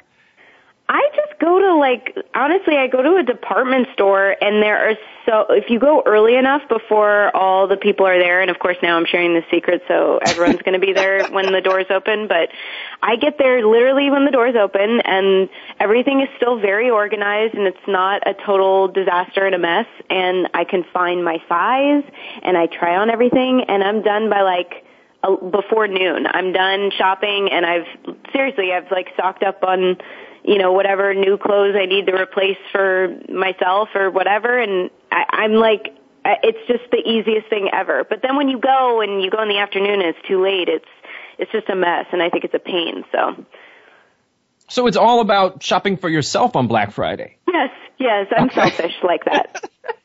Julie and her husband Mike are the co founders of the eco friendly pet supply company, Better Buddies. They donate a portion of proceeds to helping rescue and rehabilitate displaced pets with the eventual goal of finding these pets a forever home. You can get more information at betterbuddies.com. Despite planning and even being able to switch things up on a moment's notice, there are still some things that cannot be overcome. On June 10th, 2011, a power outage forced us to miss an episode of Soap Central Live. And then several weeks later, on August 5th, 2011, I started speaking in tongues during an interview with Days of Our Lives' Deidre Hall. Hi, Dan. How are you? I'm good, Deidre. Thank you so much for taking time out to talk to me today for not only for SoapCentral.com but also for Soap Central Live. Great, because I'm I'm grateful that you're helping us get the word out there about the show. Well, you know, it is great to say that you're returning to Days of Our Lives. I'd imagine on your side it also must be great to be able to say that you're returning to the show. What you said. I'm not entirely sure what I said, but I think we get the point. and what was it you said? I'm not. Uh, you know, we're gonna go on and pretend that the first person. Days of Our Lives recently released a new book dedicated to healthier living. The book, aptly titled Days of Our Lives Better Living, is available from booksellers and online retailers right now. Hi, this is Larissa from Days Two Scoops, and I am thrilled to celebrate Soap Central Live's 200th show. Thanks to all you listeners out there for your support, but most of all, thanks for sharing your love of soaps with us. I think every interviewer wants to have their Oprah moment, where they land an interview with someone who's really hard to get or perhaps controversial. For me, that guest would be former ABC Daytime President Brian Frons. Assuming we could lay all our cards on the table and have an honest discussion, I'd love to be able to talk to him about what really went down when All My Children and One Life to Live were canceled. Who ultimately made the decision? Is he really the villain that he's made out to be? To me, I think it would be a fascinating interview. And Brian, if you are listening, I'd love to have you on the show. Please feel free to reach out or have your people reach out, and we'll make it happen. There was an Oprah slash Barbara Walters moment on Soap Central Live, and it took place earlier this year. On July 19th, 2013, The Young and the Restless's original Jill, Brenda Dickson, who's seen by many as a lightning rod for controversy, paid her first visit to Soap Central Live. She was promoting her memoir, and I wanted to make sure that I was prepared for the interview, so I read her book twice in 24 hours just to make sure that I could make a perfect point or counterpoint to anything that she said. I'm not sure that Brenda expected that. As you can hear in this next clip, I was surprised by what happened next. Soap operas, you, you talk about your, your second husband, and we do have a call from John that I'm going to take in a second. But I was reading, when reading the book, and I got to the chapter about your second husband. Uh, And of course, the book we're talking about is My True Hidden Hollywood Story by Brenda Dickson, who is our first guest this week. You talk about how uh, you and your second husband would act silly and almost like children, and that you went, went Yes, uh, to the. Plaza Hotel and didn't come out for, of the room for five days. We can sort of draw our own conclusion. you know, those things to me, that really sounds like the, the true love when people tell their stories about true love. So Yeah, uh, it's true. He he was my one true love. I'm going to start crying now. I don't want to make, but how how do you go from being you know acting like kids You know, people are probably in their own relationships Um, we think had of some someone. problems. We had some internal problems with the family. Um, uh, his daughter uh, went with the mother. It was one of these situations. I know Suzanne Somers has written a book about it where, um, you know, uh, the daughter went with the family and uh, the daughter didn't like me and she wouldn't um, invite me anywhere to her graduation or anything and she was very mean to Jan for, and they didn't speak to him for three years after our marriage.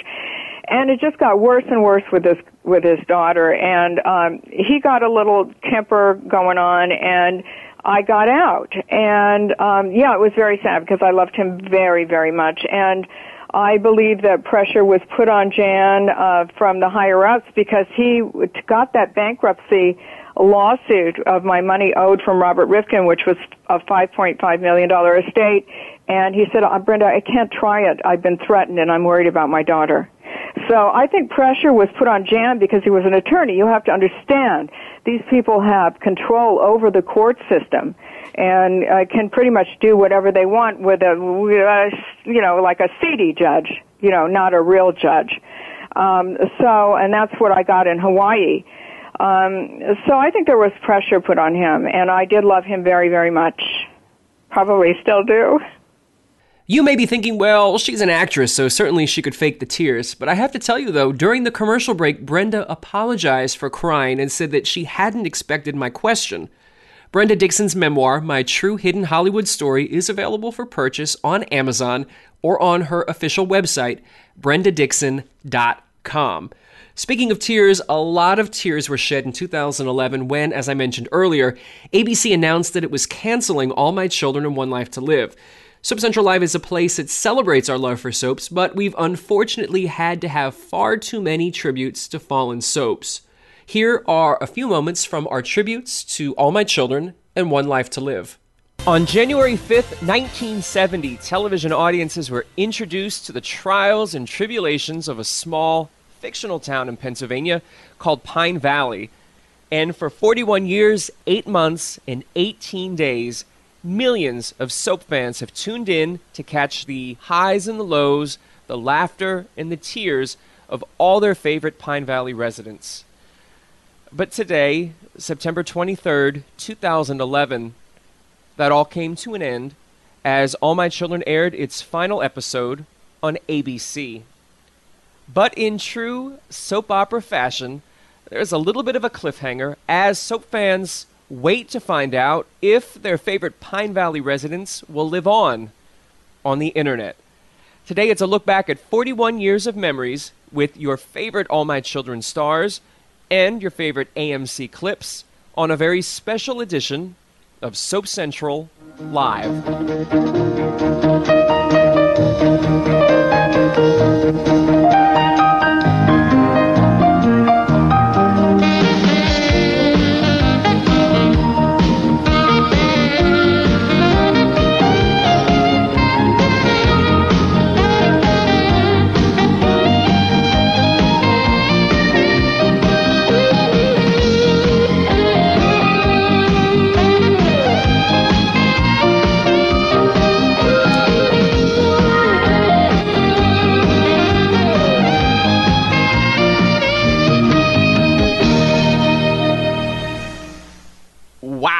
That theme song really takes me back. It takes me back to when I first started watching All My Children in the early on July 15th, 1968, television viewers were introduced to the town of Llanview, Pennsylvania, a fictional suburb of Philadelphia. Now, 43 years and nearly six months later, those same television fans are having to say goodbye. After more than 11,000 episodes, today, January 13th, 2012, one Life to Live aired its final episode on ABC.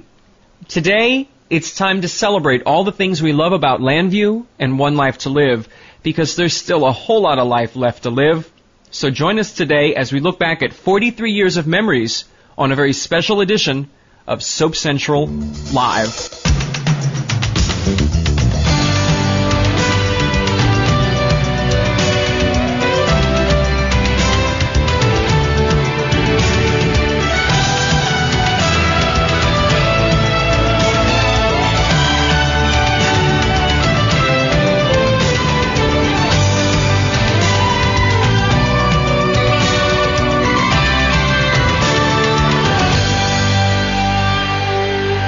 The All My Children tribute aired September 23rd, 2011, and the One Life to Live tribute aired January 13th, 2012. Both shows, as every show that we're talking about today, is available in our archives. You'll hear some great flashback memories and interviews that you won't hear anywhere else, so if you're an AMC or One Life to Live fan, be sure to check them out. Now, at the time of this broadcast, there is still no word from Prospect Park on when production on a second online season of either soap will begin. Hey, this is Chanel, recapper for The Bold and the Beautiful and All My Children, wishing you a happy 200th episode. Soap Central Live, yay! So, what's a soap without a crazy person? That's like peanut butter without the jelly. In recent years, though, soaps have been making a more concerted effort to look at the reality of mental illnesses. On September 27, 2013, Dr. David Brendel sat down with me to discuss how realistic soaps and other forms of entertainment are when they portray mental illnesses. So, my first guest this week is a Boston based psychiatrist who, in his private practice, provides consultation and treatments for adults with depression, bipolar disorder, anxiety, personality disorders, eating disorders, substance abuse, and psychosis. He would make a mint if he lived in some of our favorite fictional soap towns. But He's not there. He's with us today. Dr. David Brendel received his BA summa cum laude from Yale, his MD from Harvard Medical School, and a PhD in philosophy whew, from the University of Chicago. He's also the author of Healing Psychiatry, Bridging the Science Humanism Divide, published by MIT Press. I'm not sure that he ever expected to be using all that education to help us analyze our wacky soap characters, but we're happy to have him here today. Anyway, Dr. Brendel, welcome to Soap Central Live. Well, Dan, thanks for having me. I'm excited to be part of the show. Well, I'm glad that you're here. As I mentioned in your introduction, you have more degrees than a thermometer, so I want to let you give a, a brief bio to the folks who are listening so they can know a little bit about you.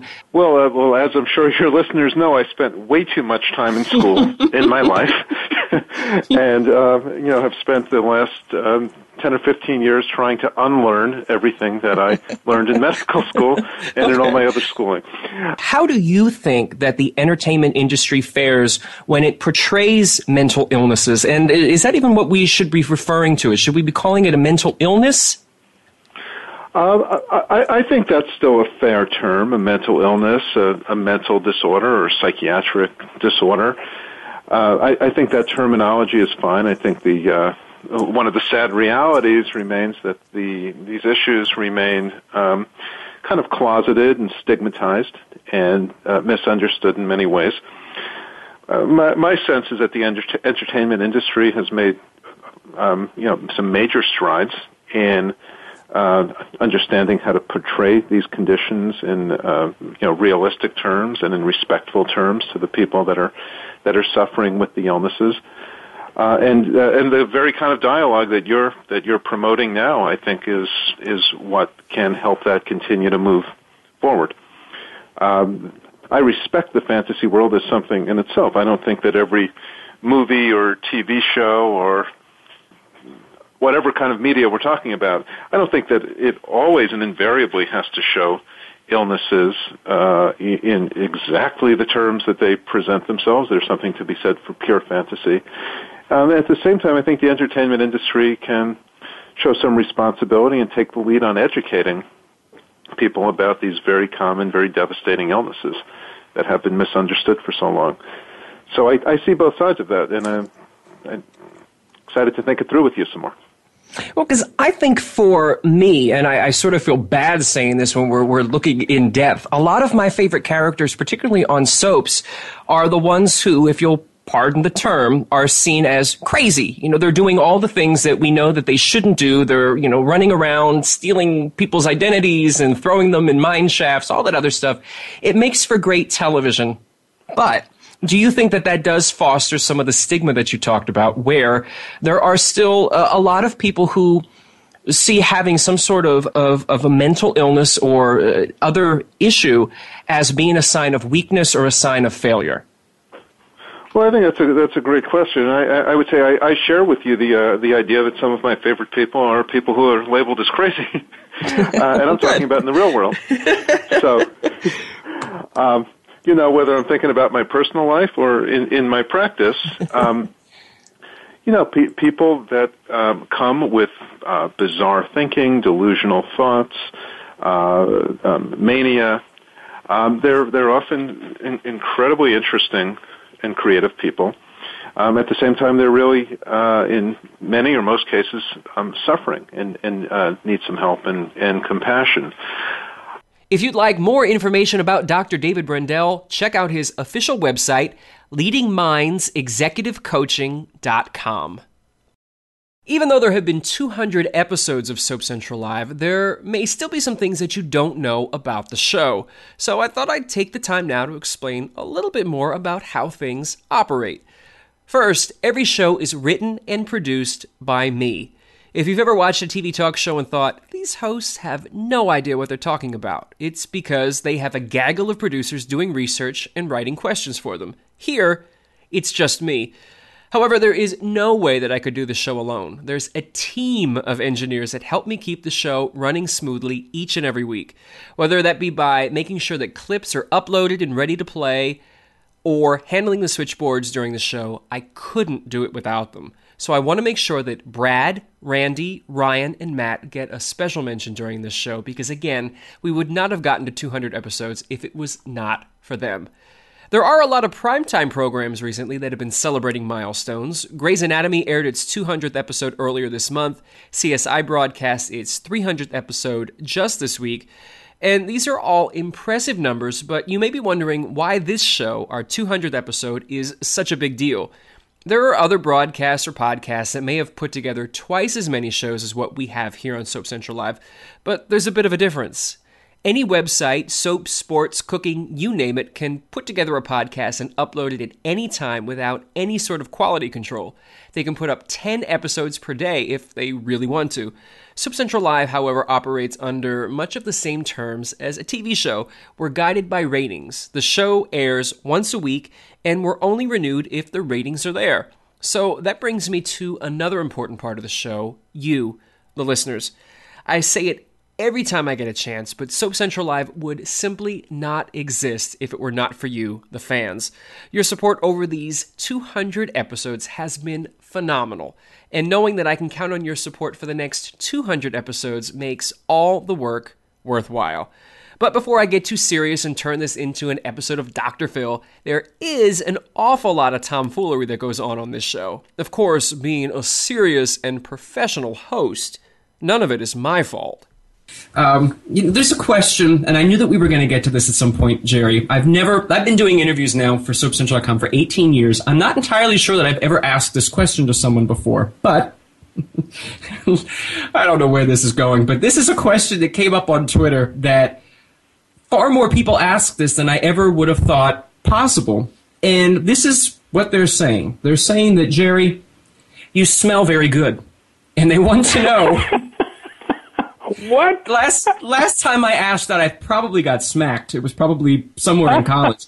But people, this is this is the word on the street. I'm not sure what street this is, but like a dozen people sent me a message to say that you smell very nice, and they want to know what it is you're wearing, unless it's some sort of uh, family recipe that you know don't want to share. This is this is this is the word on the street. Again, never asked this to anyone ever before. This, yeah, I can see why. Yeah, this, uh, Dan, this comes from I think the bowling event that I have every year in October, and this year it's on October 13th in New York City for American Cancer Society, and I get an awful lot of people, and I get that I get that comment kind of like you know 10 or 20 times during that day when we're taking pictures and stuff, and they said, "What are you wearing?" They, they think it's something expensive. Well, my wife, who's allergic to most everything on the earth, the only aftershave she's not allergic to is Old Spice. And I think Old Spice has been around as long as One Life to Live has. And I think I remind them of their dads, perhaps, or their uncles. And, uh, and that's, I think that's where it comes from on Twitter, but I, I'm hoping that's where it comes from. Uh, well, I'm, I'm hoping so too. It's it's interesting. You know, I was expecting some sort of the the baked bean commercials where the dog always wants to give the secret recipe. That's what I was expecting from you. That perhaps this was a, nope, no. a concoction Plain that you're Old making. Spice, you know. Not even the cologne, the aftershave, you know. That was an interview with Guiding Light and One Life to Live favorite Jerry Verdorn from July 12th, 2013. Jerry and his former Guiding Light love interest Liz Keifer were also on Soap Central Live earlier this month on October 4th to talk about their annual charity bowling benefit for the American Cancer Society, Daytime Stars and Strikes. While we're talking about Guiding Light love interests, I can't help but think back to a show way back on July 23rd, 2010. Victoria Platt and Terrell Tilford played Victoria and David on Guiding Light. It's where they met and fell in love in real life. And then they came on Soap Central Live, and thanks to my questions about capers and cows, their marriage nearly fell apart. Okay, we we still have about 20 minutes left, so I don't get too hungry. Let's get off a little bit about food, but let's let's turn it and make a slight segue. What is your least favorite food? We'll do both, but since Victoria, you've started uh, mouth watering over there, what's your least favorite food? I don't like anything with capers. I hate That's capers. true. And I forget every time, or when I throw capers on some salmon or something like that, she'll go, honey, can you eat these off of here? Remember, I don't like capers. And I go, really? You don't? like, I'm like so surprised and almost like hurt that she doesn't because I love them so much. And I'm like, it's been 10 years, baby. You can't remember that. It's only one thing on the planet that I don't eat so far. capers. For me, Brussels sprouts. Ooh. Yeah. Could do without. Could do without. Even as a kid, when I had to eat them, I should just swallow them whole. Real? What? Now Vic, now Vic, of course, has has tried to serve them to me. She steamed them and lathered them up very nicely with butter, which I think is twice as gross. and I go, sweetheart, I, I'm not eating that. And she was like, come on, just try it. I'm like, why? I know I don't like it. Just try it. So I try it. I make a funny face. I get grossed out. She gets a big laugh out of it. There's the payoff. But some things I've cooked that he didn't like, uh, that he said he didn't like before I cooked them, he liked them afterwards. Like baby bok choy. He was like, ah, I don't like that. I was like, you haven't had it the way I cook it. So I made the baby bok choy for him. Loved the baby bok choy. Now he requests the baby bok choy. That's that's true. The name alone still scares me. You seem to have a, a, an aversion to vegetables that start with B. No, but she's always like yanking Oh, something out of the point. ground He or does. some just yanking something out of the ground or grabbing some herbs or something. Hey baby, try this. Like I'm I'm the experiment, you know, dude here, whatever. So she's like, Here, try this. I'm like she's like, Well, you know, you, you might break out in hives or something, but you'll be fine. That's not true. I don't do that. In in LA, we grew. I grew my own herbs. I was very proud of my garden. Um, my tomatoes didn't do very well. Okay. And I think my cabbage would have been brilliant. I think my cabbage is probably delicious because the squirrels ate it before I got a chance to get to it. Oh. But um but I I I really like the whole living off the land thing. I like the idea of of growing and, you know, and eating your own produce. Like we we had avocado trees and and Yeah. lime trees and lemon trees and orange. I mean, you you name it, we had it in LA. Yeah, New York is a different story. Now, if you had the ability, would you also do the whole uh, uh, own animals and things like that too, or are you strictly just going to say let's stick with vegetables? You mean Um, like having a cow roaming around or something? you know, cows, chickens, perhaps. Uh, no, no, a because buffalo, no, apparently. because- no, because I love animals. Any animal that we have on our property, we can't sl- I slaughter it. I'm not eating that. That's disgusting. Okay, so I have a very different view about this. And Oh, I've always said to Terrell, you know, when we when we retire, whatever that means, I want to have a place in Montana.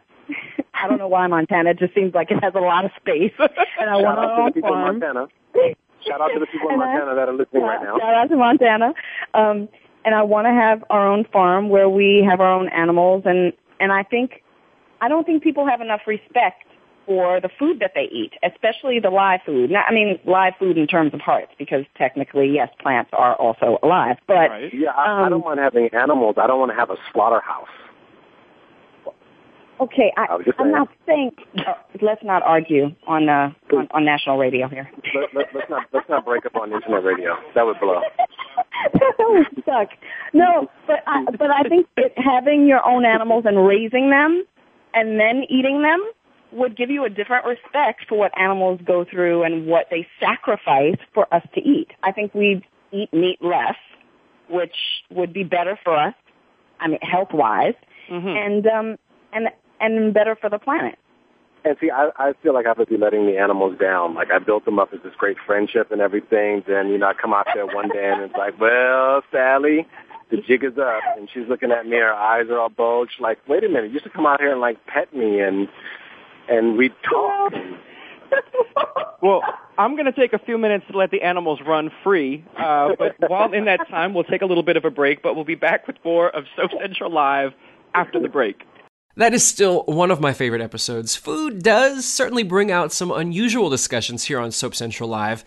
On June 8th, 2012, comedian B.D. Freeman dropped by to prove that real life is far crazier than any soap story. Somehow we went from talking about Marlena Evans' possession by the devil to, well, just take a listen.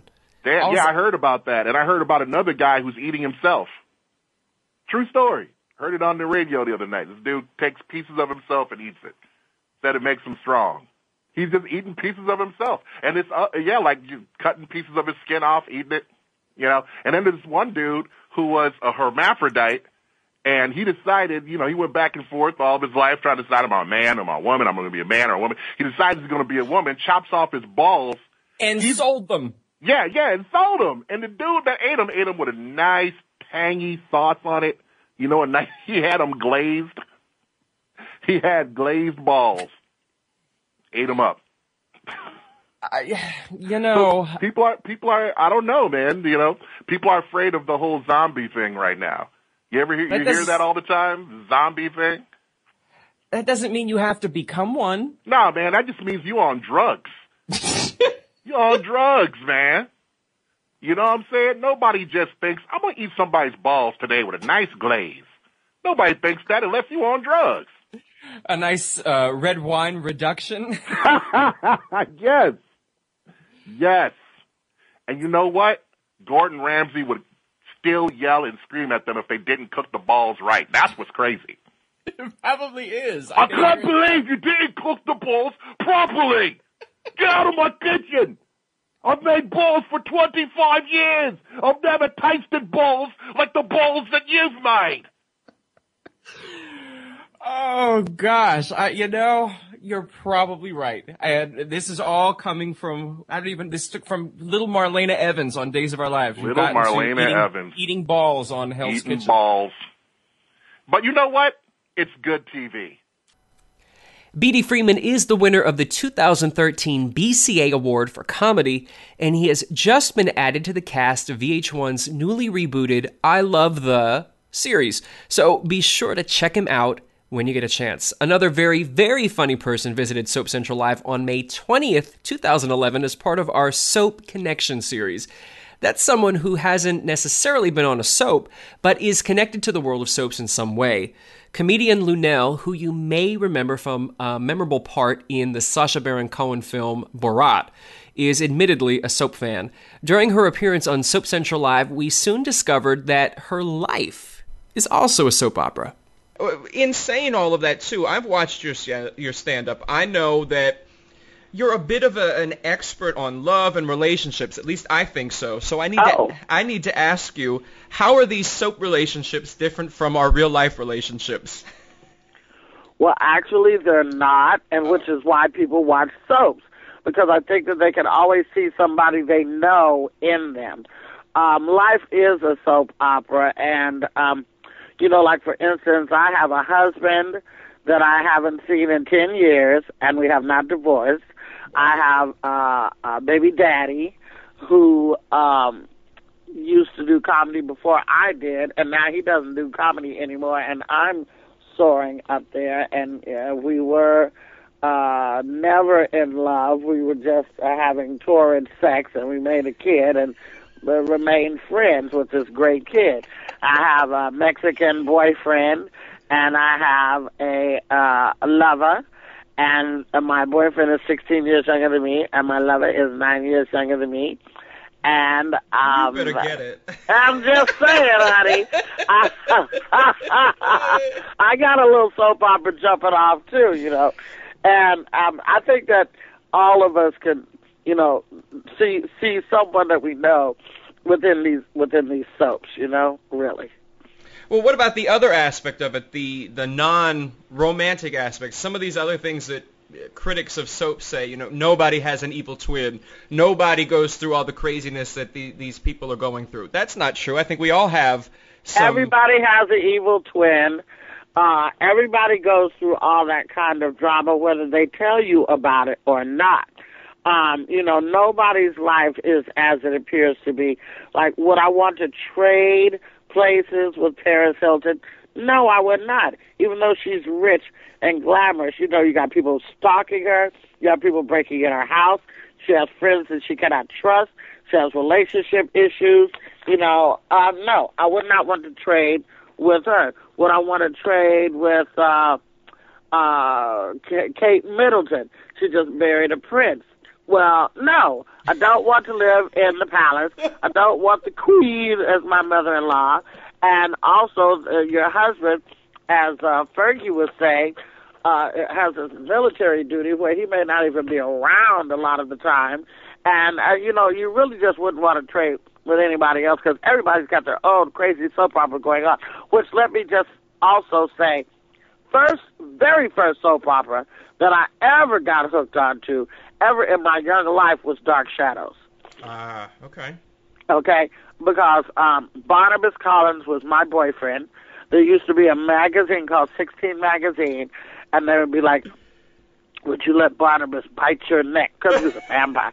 And I used to have Barnabas pictures up on my wall. I thought the name Barnabas was very pimpy and ballerific. and I loved Angelique and Barnabas, and that was my first soap opera was, was Dark Shadows. If you'd like more information about Luenell, perhaps to find out if she's going to be appearing in your area, you can visit her official website at heyluenell.com. It isn't just professional comedians that get laughs on Soap Central Live. Even though they are usually crying on screen, soap stars are really very funny people. On May 21st, 2010, One Life to Live's Bree Williamson and Melissa Archer talked about their fictional on screen rivalry, and it wasn't ugliness that reared its ugly head, it was laughter. Back on the other side of town, Brody is not exactly where I guess we would expect him to be. And that's what I guess he isn't. yeah. Uh, so well, he is at his place. just he's just it's my sister. well, the thing is, you know, she just wanted to say goodbye and get a ride to the airport. You know what I'm saying? Like, it, it was all innocent. She did, didn't she? and then when she got there, he was drunk and all like, oh, sad over Jessica, and she was all sad over John. So So, when you I run into people that are sad, I you know I buy them a latte or a chocolate bar, or I take them out for a dinner. I Natalie Natalie's a really good friend, you know, like she's a really yeah, you know how it is. Above and beyond So- for ma- a guy out. so you know she was sad about not getting her man and he was sad about not getting his woman and so i don't know instead of getting a ride to the airport because he was drunk he, she decided to join him in drinking and you know what happens after that no. Why don't you tell us? I was letting you off easy, Melissa. Sorry. Say it. i didn't do it it wasn't me um she sleeps with brody Oh my or brody sleeps with her whichever way you want to look at it oh, the drama. Yeah, Yes. it's ridiculous. It's horrible. I know, I know. But you know, you were off doing something you shouldn't have been doing too, so there you go. I thought I was 17, okay? I thought I was 17. I made a mistake. Whatever. I thought my life was over. I know. When the writers write better words for me than just yeah, then, then you'll get it. Being that this is an internet based program, there are no FCC regulations about what we can and cannot say. But that doesn't mean that we don't try to keep it professional. So it was one of the funniest things ever when All My Children's Alicia Minshew came on the show and set a record. It's not necessarily a record she may be proud of, but let's take a listen. I guess the first question is how does the daughter of a minister tell him that she's going to be steaming up the scenes of a soap opera? How does that conversation That's go? funny. Well, can I just say, um, my dad, uh, who who was uh, an Episcopal priest, he actually just retired last year. But anyway, he he was always very liberal and very very supportive. Um, so it wasn't as bad as you'd think. He, I mean, when when I moved from Florida to New York to be an actor, my number one fan was my dad, and he was so supportive of me. So he was happy that I was, you know, getting paid to do what I love to do. So when he heard that I actually, I was actually sitting at a Starbucks with my dad in New York City when I got the phone call that I got the part on All My Children. I'm not lying to you. And the exact words that came out of my mouth were, I fucking got it. And I jumped up and down and I screamed and my dad had no idea what had just happened and I told him I got the role and he was so happy for me. So there was, there was never any, um, you know, weirdness about, oh, she's going to be on a soap. He was just, he was just happy to see me get the role. And you know, when I had love scenes, I'm sure he just kind of turned away and didn't, and chose not to watch. Uh, but he was always really proud and supportive. So I'm, I'm blessed to have a very cool dad. Well, that answers two of the questions. One was uh, I had read on Twitter that perhaps you had a little bit of a potty mouth. I kept thinking, Oh, God, no, you guys. no, no, Oh, not wait. our Lish, but Well, apparently they're not just vicious rumors. oh no, I totally just dropped, wait, literally I just dropped the F-bomb in like the first two seconds of, I'm so sorry. I mean, Might be a record. I mean, I mean, it's like literally within two seconds. Now, mind you, I was repeating something that I said years ago, but I have, I have to admit, since I've been a mom and since I have, you know, a little two-year-old who absorbs everything, I really, um, I watch my mouth now. I really do. It, before Willow was born, you know, I was Little Miss. For some bizarre reason, Little Miss Potty Mouth. I don't know. My sisters are too, and we we blame it on our dad because my dad used to swear a lot, which is very hilarious, being that he was a priest. No, it was. It's one of those things where it's like we we go, you know, guys, priests are humans too. So when they're in church, they're one way, but if they're home and they stub their toe, they're human and things come out of their mouth. So it's an ongoing joke that my my dad has these four little girls that all have filthy mouths. so as I as I um am a mother, I really try to watch my language because I I don't want my daughter to be like me, cursing like a sailor. Do you have a favorite curse word? Um, yeah, but I'm not going to say it. Well, now that I'm asking for it, you won't do it. I'm sitting okay, here you know asking what? about you How know, about this? How about this? Can I give you the initials? Sure. Okay, CS. All right. Stands for Chris Stamp, who was one of Erica's lovers on All My Children, if I That's my remember that's correctly. my favorite curse word. Oh, Chris Stamp. That's that's that's what it is. Like most of you, I come from a family of soap fans. My dad, my mom, and my grandmother are all avid soap fans. So it was a particular pleasure for me when on the Mother's Day episode back in 2011, it was May 6, 2011, I was able to have both my mom and my grandmother appear on Soap Central Live to talk about what they liked about their favorite soaps. As you'll hear, my grandmother, who we call Nana, was quite clear about who she didn't like but it wasn't until she started talking about who she likes on the soaps that it became a little awkward and rather just outrageous. So, Mom, let me ask you, is there someone on the soaps who, you know, you think would have made a good mom? That I would want for a mother? Yeah. Um, no. Well, that's a good answer because we have on the line your real mother. Nana is on the line. Nana, welcome to Soap Central Live. Hey, So, how are you today? I'm just fine. How are you?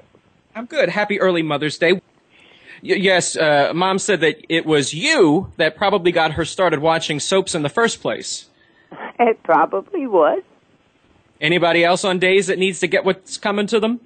Well, I think, what the heck's his name? The Big Mahas. the big, Mo- I'm not sure. Uh, Stefano? Yes, that's the guy. I can never remember him.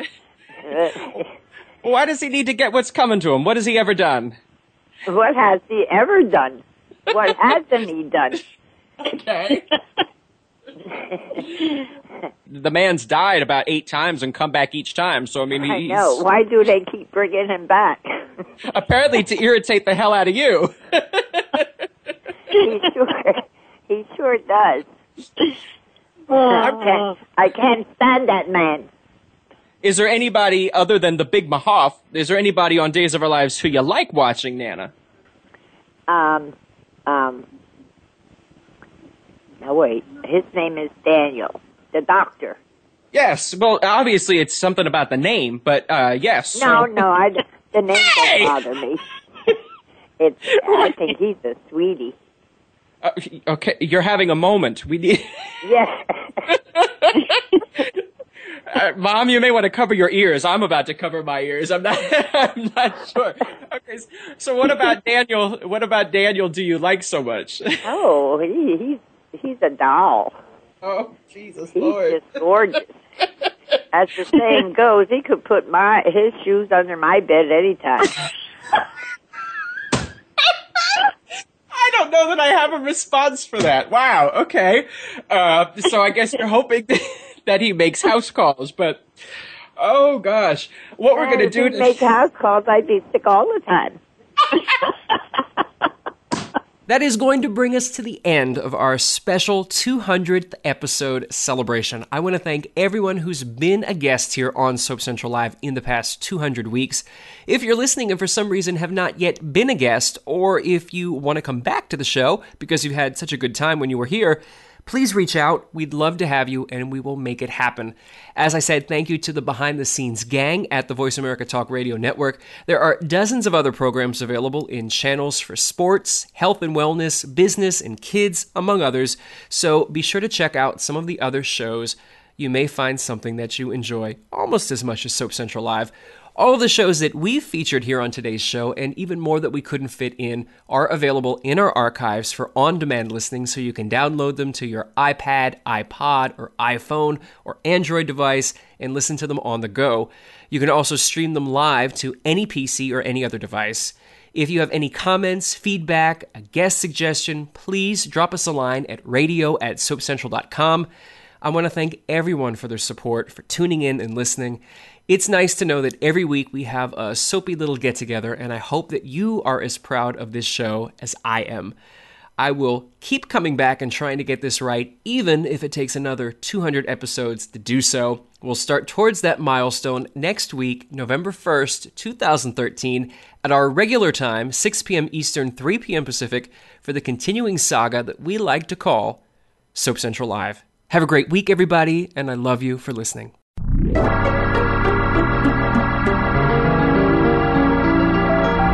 Join us next time for the continuing story of all your favorite soaps.